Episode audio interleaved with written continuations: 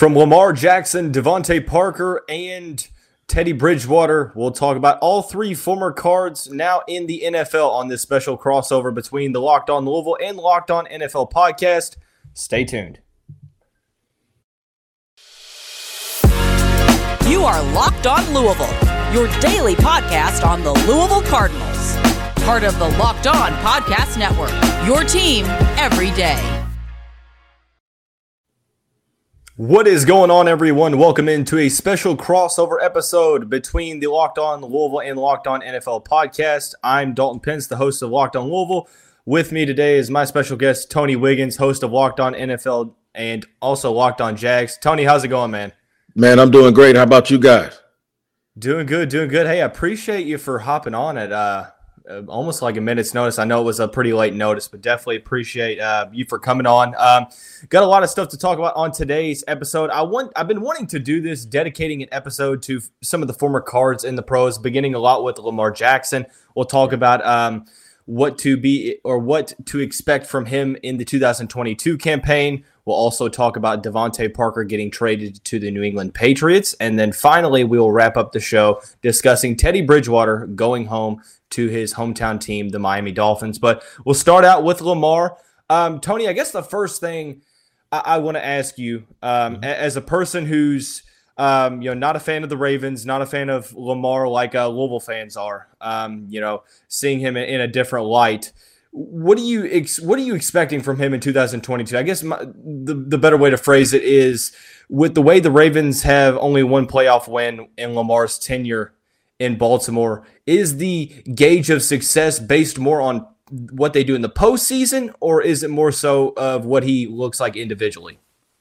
I think it's a little bit of both, because if you look at the situation with Lamar, I'm a Florida State supporter, so I got firsthand a good butt whipping from him when he was in college, and I couldn't wait to see him leave. But I am a Floridian also, and so is he. So I kind of root for all the kids that are from Florida, and I really like him. I think he's great.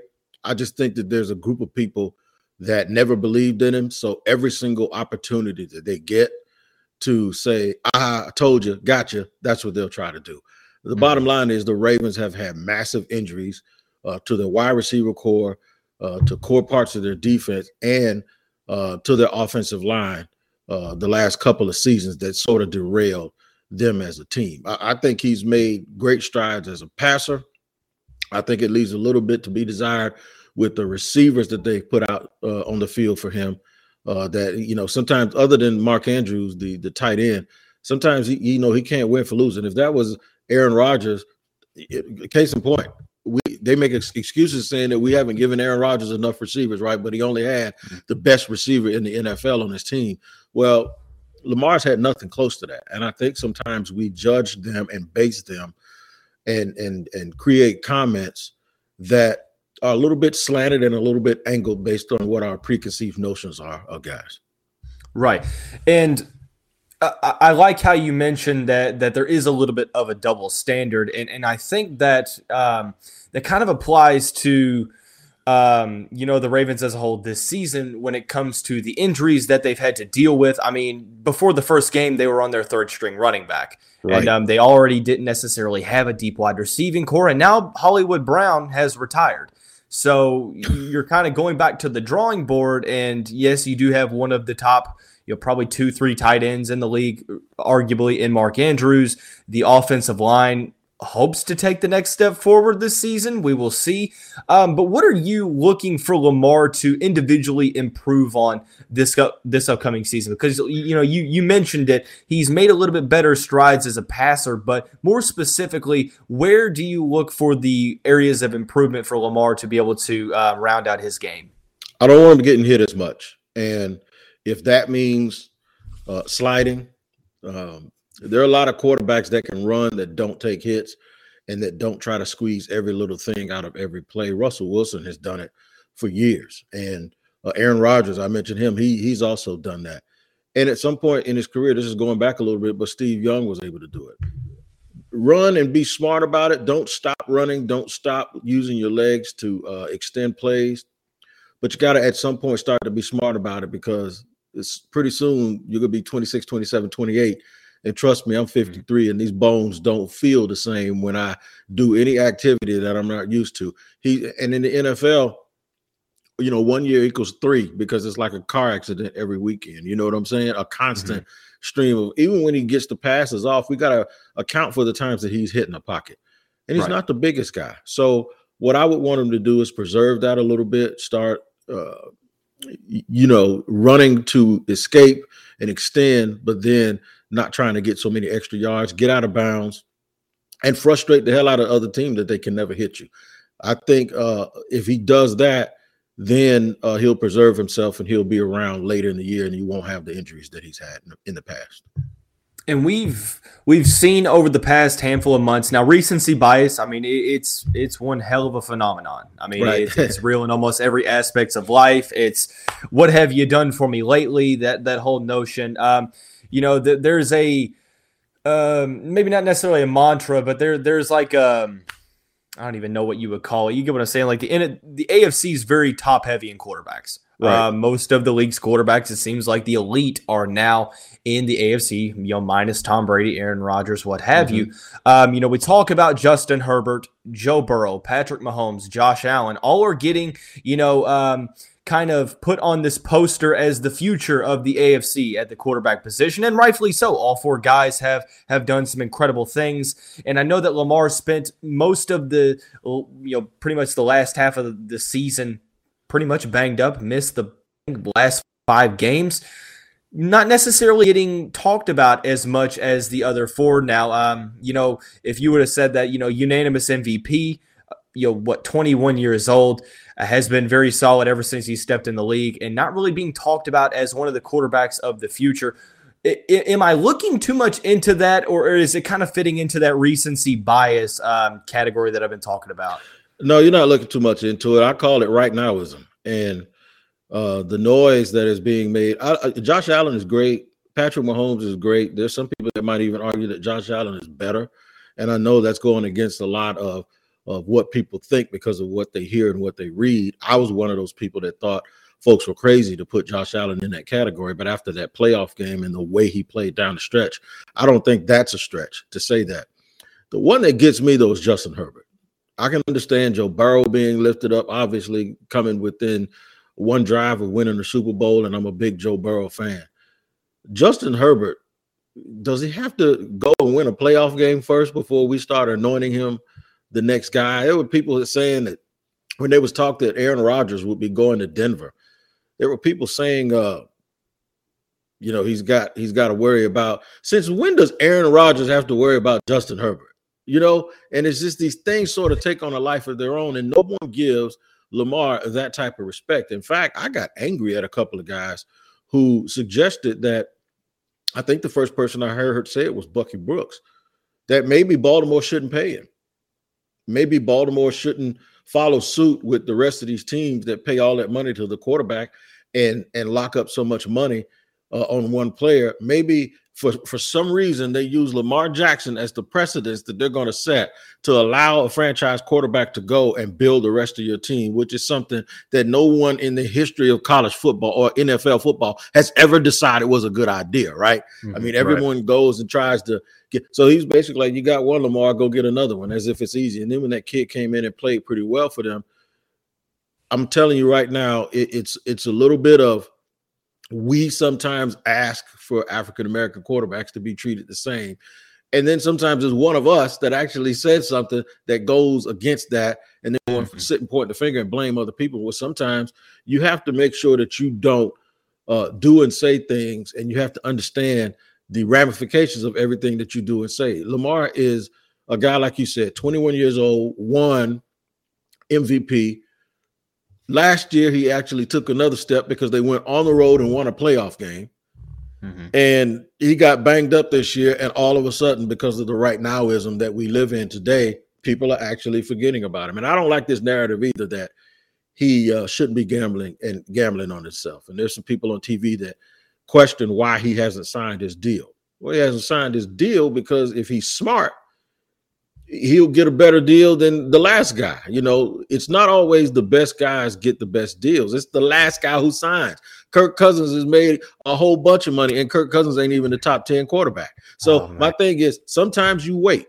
Sometimes you wait. Good players get bigger contracts as we move on. Jalen Ramsey saluted a guy just yesterday who got a $100 million deal and became the highest paid corner. He ain't better than Jalen Ramsey, but Jalen was like, it's his turn. And that's the way it goes with quarterbacks. So Baltimore should be used to people doing it because they offered Joe Flacco $75 million. He turned it down and won a Super Bowl MVP, and he got $125. That's just the way it is. If Lamar wants to gamble and bet on himself, I don't think people need to call him selfish for not taking the money. But we just talked about it. There's these narratives again. Selfish. You know, all of these things that keep coming up about a kid that most people didn't believe in the first place. And I think it's a bad rap. I think he's a great kid. Everything I've ever heard from him, from high school, from the way that the people treat him in Louisville when they honored him last year, to his humble response to that treatment. And I think he was in tears when he came back and got like that. That, to me, he's a great, great young man and a great kid. And I think he gets a little bit not really mistreated, but I do think he gets a little bit of a bad rap because people, they kind of want to see him fail so they can have their gotcha moment. And that's a great segment into kind of the final aspect that I want to talk about in this segment with Lamar. It's funny you mentioned the tribute to where they retired his number at Louisville. I was legitimately probably from me to my microphone away from him. You know, so it's very cool. I was able to talk to him just a little bit, and you could just tell he was just kind of speechless. And that's he's very soft-spoken anyway, very humble guy. You know, at Louisville, you know, it's crazy to see this selfish narrative being thrown out there because that's the exact opposite that he ever was at Louisville. You know, he was always a team-first guy. You know, even the Heisman Trophy, it was never about him. It was always about the team. But speaking about the team, I just feel like Baltimore necessarily hasn't done a ton to really surround Lamar with the weapons as other NFL organizations have surrounded their franchise players with. You know, we talk about the wide receiving committee. Who is the best wide receiver that Lamar has played with in Baltimore? Is it Hollywood Brown? Is it Sammy Watkins? Is it even a top 20 wide receiver? Obviously, you have Mark Andrews, and you can't, you know, really – you can't prepare that well for the injury bug. I mean, you can try as much as you can, but at the end of the day, if it strikes, it leaves everyone kind of with the hands at the altar. Do you get that same notion? Do you kind of feel like Baltimore hasn't necessarily put Lamar in the greatest situation to succeed personnel-wise? If there's an organization that I trust, it's Baltimore when it comes to personnel because they seemingly don't miss, and they it seems like what they have is they have a way of doing business that has been successful for almost 2 decades now, you know, second to maybe New England. So I wouldn't question them as much. But I would say that I think with him, sometimes you could get spoiled and feel like you don't have to do certain things because of the great ability that he has. And sometimes that could be a little bit of a disservice too. But one thing we know about Baltimore, they're going to take care of their front seven on defense. They're going to get big physical corners. They're going to overdraft the tight end position, and they're always going to be able to develop linemen. But they've been so good at that, they have a lot of attrition from year to year too. And they're always still competitive because they're able to plug and play guys, but they'll lose edge rushers. They'll lose defensive linemen.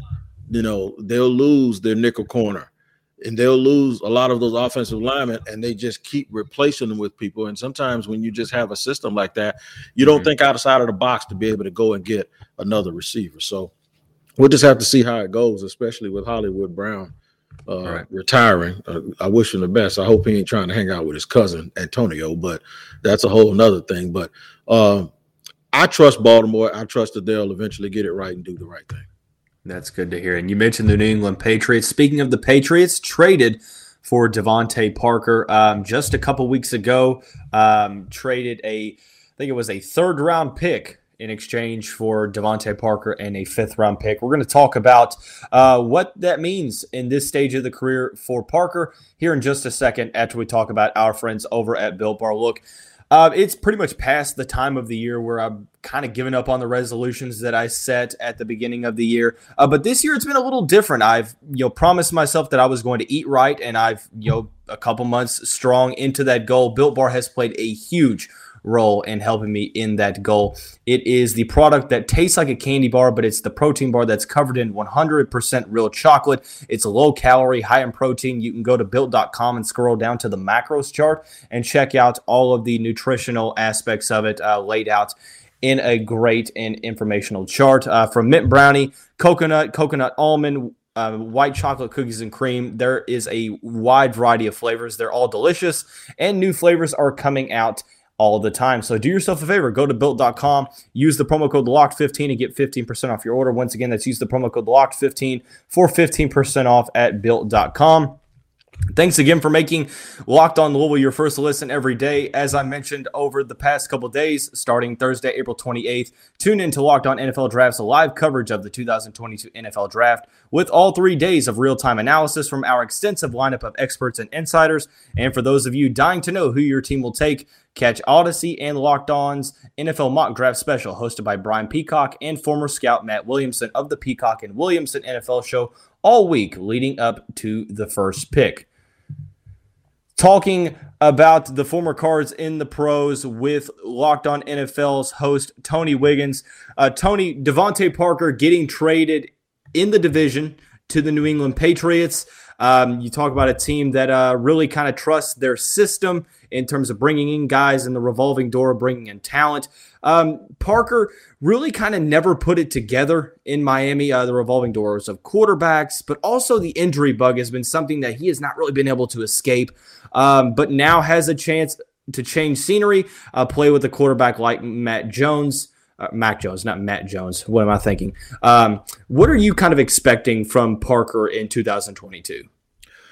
That he'll probably end up getting hurt like he always does for some reason. That's just how I feel. It's sort of what I feel is going to happen. But he's a good player when he's on, man. And when he has it going, he's a really good player. But I was shocked a little bit that they were able to get that compensation that they got, considering that everyone knew that they were going to get rid of him. I wasn't surprised when it was New England, because New England gave up a second-round pick for Mohamed Sanu a few years ago, and he played half a season for him. The one thing about the Patriots, man, if you really look at some of their free agency signings over the years and you really look at some of their drafts, they have not done well at all. Mm-hmm. And you would think that they do well, but they actually don't. The thing is though, what saved them is when they have done well, the person might be a Hall of Famer. So you got Tom Brady, who's the GOAT. You got Gronk, who's the GOAT. I mean, you hit on the best tight end and the best quarterback ever, and you didn't use a first-round pick. And then over the years, they've had the Ty Laws and the Asante Samuels and the Richard Seymours and the Teddy Brewskis and the Willie McGinnis. So what happens is, the Devin McCourties, is when they get it right, it's to the moon. But most of the time, they get it wrong. So I guess You'd rather hit a home run 15% of the time than get a base hit 50% of the time, but none of them are home runs. So I think this is another one where we're going to be scratching our head at the compensation. By the way, this is the second time they traded with the Dolphins for a receiver. The other time they gave the Dolphins a second-round pick, that was Wes Welker. So that's the thing that shows you when they hit it out of the park, they hit it out of the park. I don't know if this was going to go as well. I like Devante Parker as a talent. I liked him when he was coming out.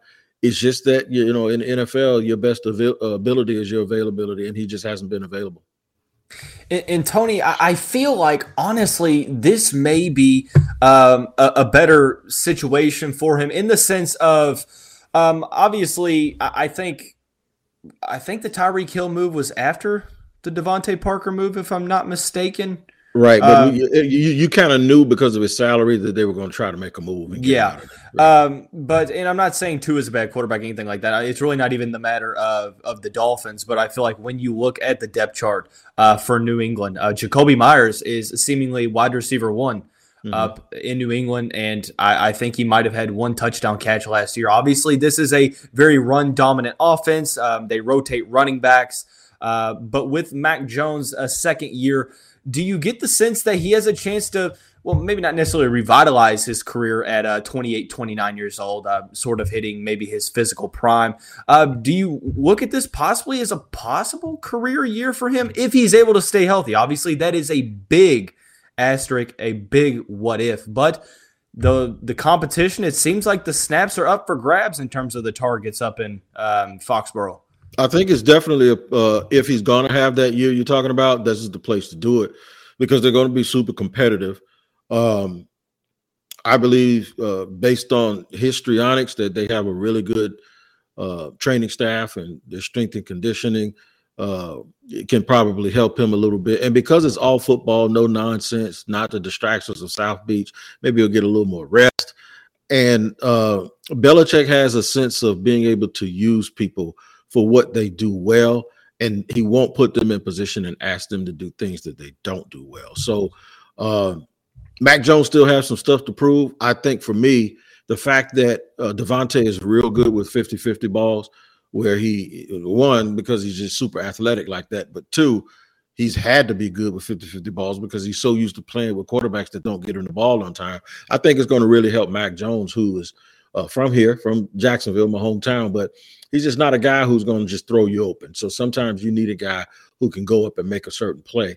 Because you saw at the end of the year, New England wouldn't even throw the ball down the field. They just didn't trust their wide receivers with their rookie quarterback. So I think if there's a spot for him to be able to play well, this is probably it. I do agree with that. And I think you really hit the nail on the head when it comes to utilizing his athleticism, because even going back to college, look, I love Teddy Bridgewater. He is one of my favorite Cardinals of all time, if not my favorite Cardinal, right behind Lamar Jackson. But Teddy had some fallacies as a college quarterback that we're seeing nowadays as well in the fact of throwing guys open, like you said, that term. I like that term. So it was up to a lot of 50-50 balls, with Devante being 6'3", obviously pretty successful. But Teddy Bridgewater, on the other hand, on the move to his hometown team, he goes to the Dolphins. It's an interesting situation, one that I broke down when it happened. But, Tony, I want to get your take on it. We're going to talk about that here in just a second after we talk about our friends over at Built Bar, BetOnline, BetOnline.net. continues to be your number one source for all of your betting stats and sports info. Find all of the latest sports developments, league reviews, and news, including this year's basketball playoffs and the start of the Major League Baseball season. BetOnline is your continued source for all of your sporting wagering information, from live betting to playoffs, esports, and more. Head to the website today or use your mobile device to learn more about the trends in action. BetOnline is where the game starts. Final segment of this special crossover pod between the Locked On Louisville and Locked On NFL shows. Tony Wiggins of Locked On NFL joining me in the virtual studio. Final segment, I want to talk about Teddy Bridgewater. Talking about your Sunshine State. Teddy from South Beach comes home. It's a one-year deal that has the potential to get up to $10 million, $3.5 million in incentives. I don't think those were ever drawn out to what those are. But regardless, seemingly going to be the backup to Tua, but nonetheless going to compete.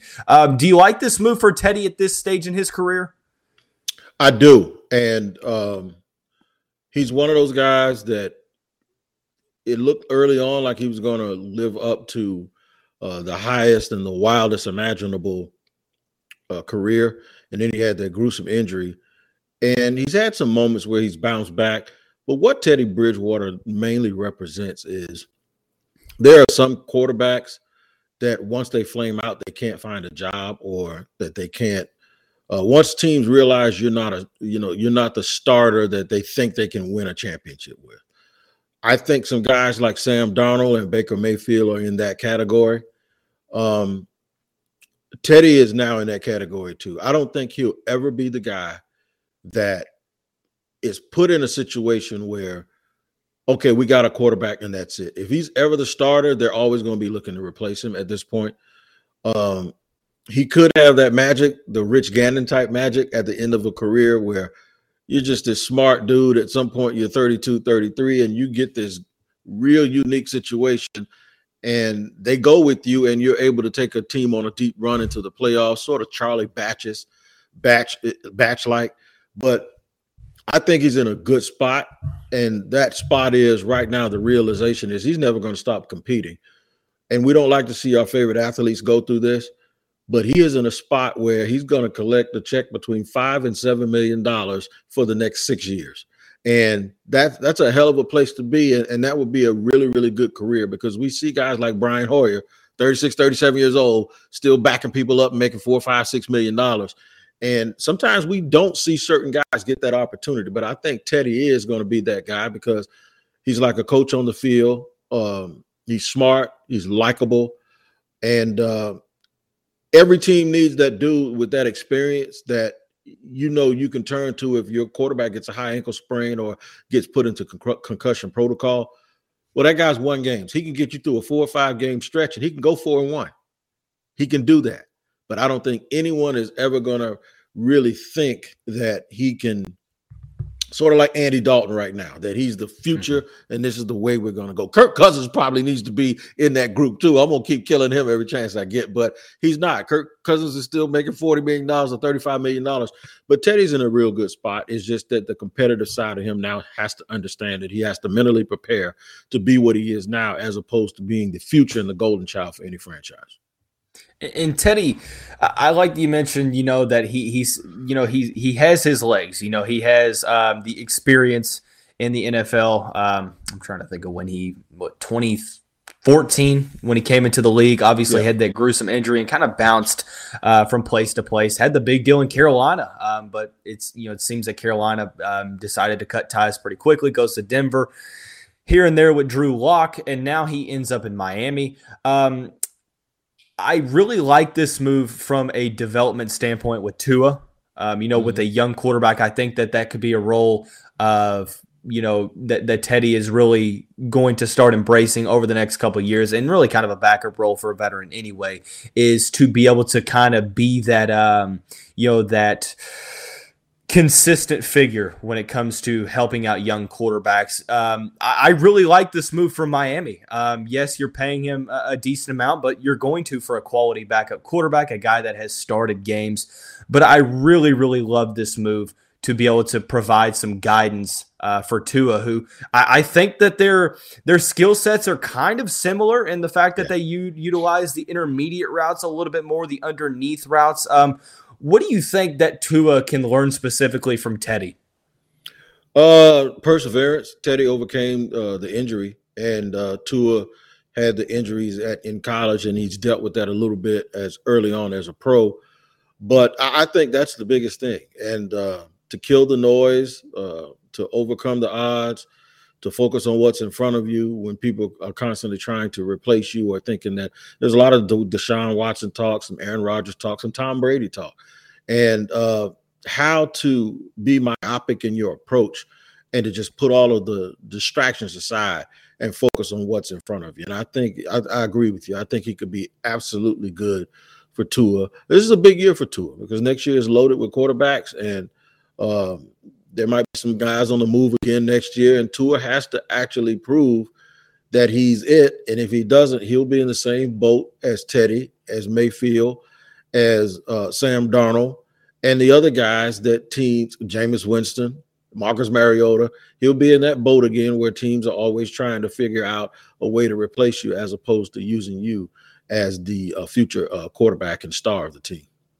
Last thing I want to talk about with Teddy, I guess really to wrap up the show, speaking from a strictly hypothetical sense. Yeah. It doesn't seem, or it didn't seem when the whole rumors were going down with Deshaun Watson, possibly, you know, Miami trying to get involved in that situation. It doesn't seem like from their actions that Miami is at least 100% sold on Tua. Obviously, this is going to be a year that is going to be a telltale sign. The fact that you go out and get Tyreek Hill, you get some other top guys in free agency as well. Is there ever going to be a point that you feel like that this is a true competition between Tua and Teddy? Obviously, Tua would have to struggle mightily, but where does the line get drawn? Like, how much does Tua have to struggle on the field for Teddy to get the nod, and they're like, you know what, go in there and try to win some ball games? Well, that's a great question. It's helped by the fact that he's home, and he's going to be surrounded by people that love him. It also helps that Mike McDaniel, the new coach, He wants to win, especially at an organization where there's a lawsuit right now that says that they were actually trying to pay their coach to not win games. And Chris Greer probably wants to win. And by them going out and getting Tyreek and making some other, they also signed Terron Armstead at left tackle. Right. That looks like a team that's trying to make that next step and go for it. And if Tua struggles, I don't think they'll hesitate one bit to put Teddy in the game, especially with the fact that he'll sort of galvanize the people in the city because they all know him, and he's like a legend in South Florida. And because Mike McDaniel's scheme, if it's anything like Kyle Shanahan's, look, they went to the Super Bowl in a championship game with Jimmy Garoppolo, and they actually tried to replace him, and they still went deep into the playoffs. So they scheme up stuff where you don't necessarily have to be Superman like Patrick Mahomes or Aaron Rodgers. Teddy's perfect for that. So if they feel like the only hindrance to them actually advancing is the fact that Tua is still a little iffy, there's nothing better than turning to that guy like Teddy, especially in this unique situation, and he'll probably have a shot at it. I'm rooting for Tua because I always root for young cats, man. That's just what I do. But if he doesn't make it, Teddy's right there, and this is the perfect scenario because Miami looks like they're trying to go for it, and they've committed a lot of money and a lot of resources to that roster.